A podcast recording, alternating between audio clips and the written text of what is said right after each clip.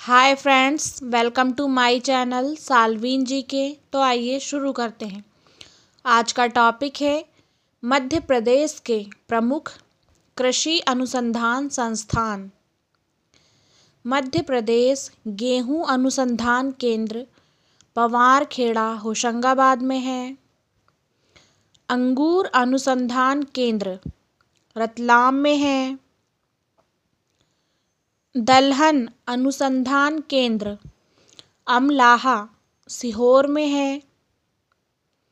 अंतर्राष्ट्रीय मक्का व गेहूँ अनुसंधान केंद्र, खमरिया, जबलपुर में है। राष्ट्रीय सोयाबीन अनुसंधान केंद्र इंदौर में है। केंद्रीय कृषि अभियांत्रिकी संस्थान भोपाल में है। गन्ना अनुसंधान केंद्र बोहानी नरसिंहपुर में है।